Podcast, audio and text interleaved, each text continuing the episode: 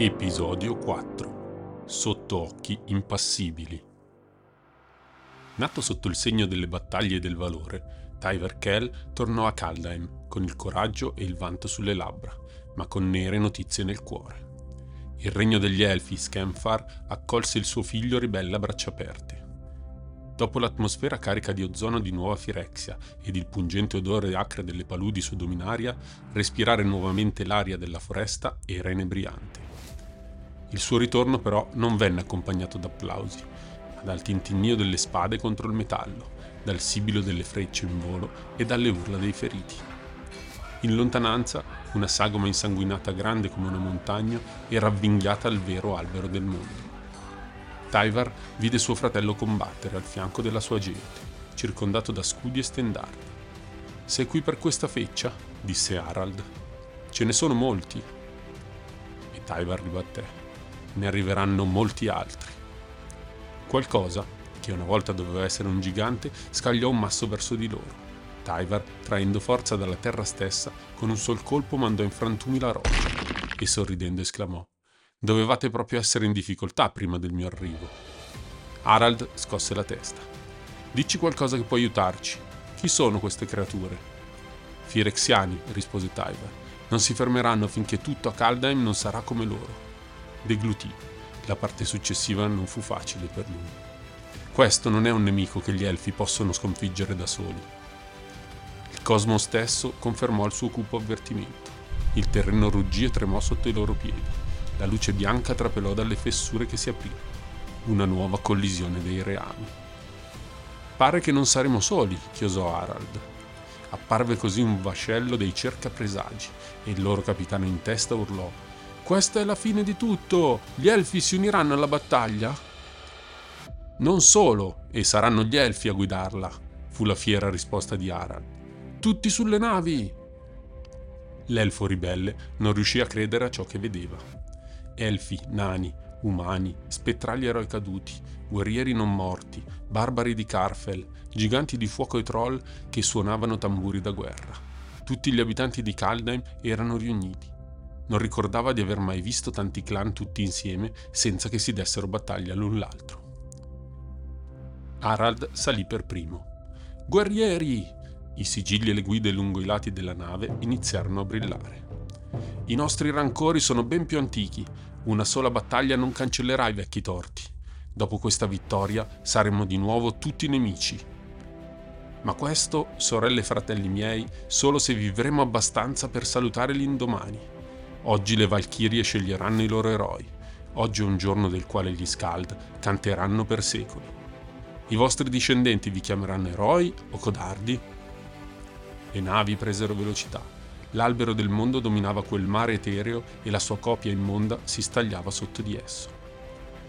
Da qui puoi contare tutti i suoi frutti. Devono essere migliaia, decine di migliaia forse, ognuno col suo carico di soldati e ognuno di quei soldati rappresenta un nemico temibile, pensò Tyvar. I suoi tatuaggi sulle spalle formicolarono. Tutti gli elfi crescono sotto l'ombra di Coma, un serpente veloce, astuto e mutevole come loro. Ciò che vide nelle profondità di quel mare però non aveva nulla che spartire con l'animale sacro.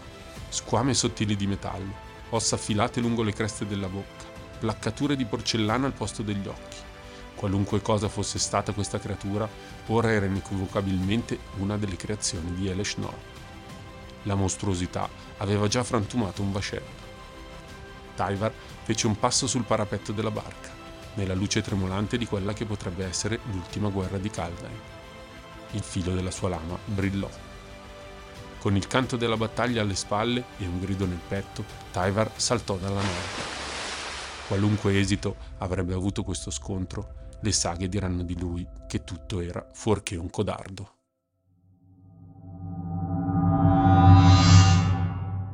Pia Nalar passò gli ultimi dieci anni della sua vita a lottare perché Kaladesh fosse migliore. La maggior parte di quel lavoro venne vanificata in un sol giorno. Saili l'aveva avvertita che qualcosa di simile sarebbe potuto accadere al posto dei vortici che così spesso dominavano il cielo del piano, erano comparse nuove preoccupanti sagome. Dobbiamo essere pronti all'invasione, aveva detto Saili. Saili Rai è una Planeswalker e uno dei geniali inventori di Kaladesh. Possiede la sorprendente abilità di replicare qualsiasi congegno o creatura su cui posi gli occhi. Dopo aver abilmente plasmato i suoi costrutti, una volta ultimati, li anima con la magia per far loro eseguire la sua volontà. Tra le sue ultime creazioni possiamo annoverare l'ancora temporale che permise a Teferi di incontrare Urza e la replica del Silex usato per cercare di fermare i Firexiani.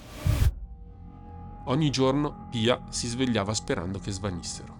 Sperava inoltre che Chandra tornasse a casa per l'appuntamento mensile del tè, con un'altra storia su come avevano strappato la vittoria in quella che sembrava ormai una sconfitta annunciata. Ma il quarto giorno il cielo si oscurò, diventando di un profondo color ruggine. Negli ultimi giorni Saidi aveva lavorato a qualcosa che a suo dire avrebbe mantenuto le strade sicure la maggior parte dei cittadini di Ghirapur era stata già evacuata. Le astronavi erano tutte armate, ogni arsenale era pronto, anche le potenti armi sperimentali. Le officine e le fabbriche non avevano mai lavorato così tanto. Dopotutto, se il nemico avesse violato il serbatoio di Eterflusso, non ci sarebbe più stata una Ghirapur da difendere. I portali squarciarono il cielo.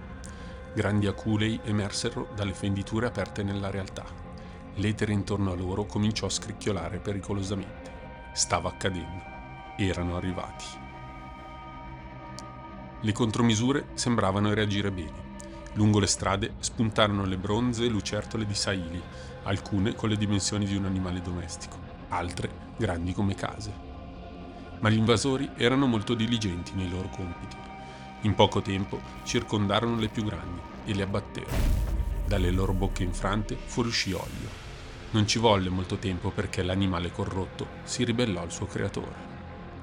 Saili sul suo incrociatore si diresse verso il serbatoio e le guardie erano già esseri filigranati di porcellana bianca, metà metallici e metà umani.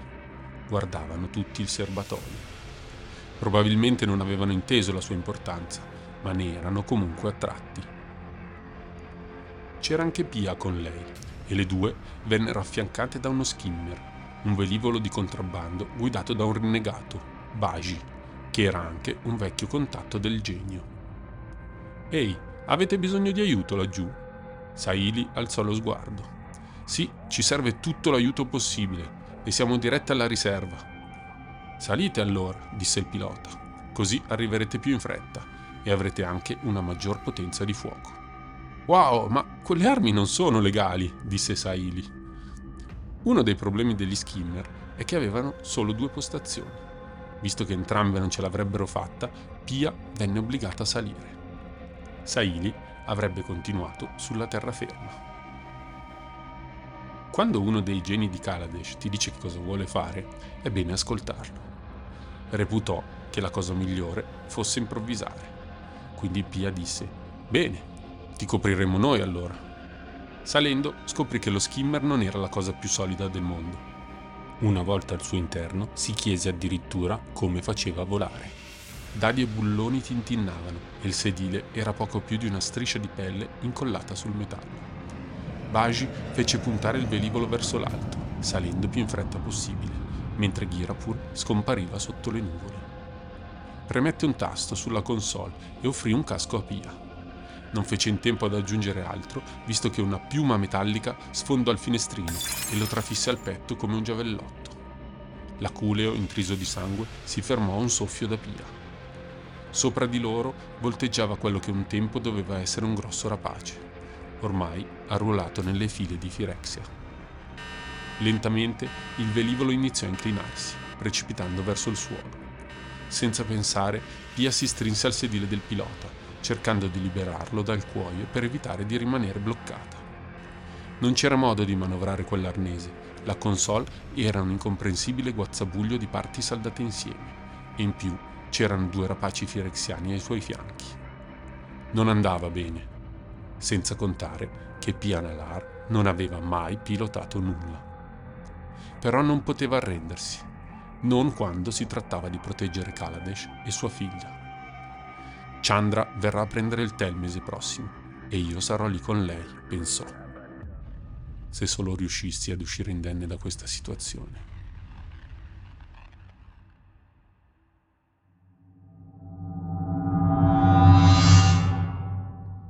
Dal momento in cui Atrax arrivò a Nuova Capenna, la città le si avvinghiò sulla pelle immacolata. Era un luogo con un'atmosfera crepitante di un'energia disgustosa brulicante di una vita orribilmente diversa. Tutto ciò che la riguardava era un anatema per lei. Fortunatamente i suoi ordini erano quelli di esaminarla. Ma Firexia non era una bestia che divorava senza riflettere. In tutte le cose c'era il seme della grandezza, a prescindere dalla materia di cui erano fatte. Essere firexiano significava permettere a se stesso di crescere, di cambiare, di diventare qualcosa di più grande di quello che era. Ciò che la infastidiva tanto poteva essere privato dei suoi accessori e reso nuovo.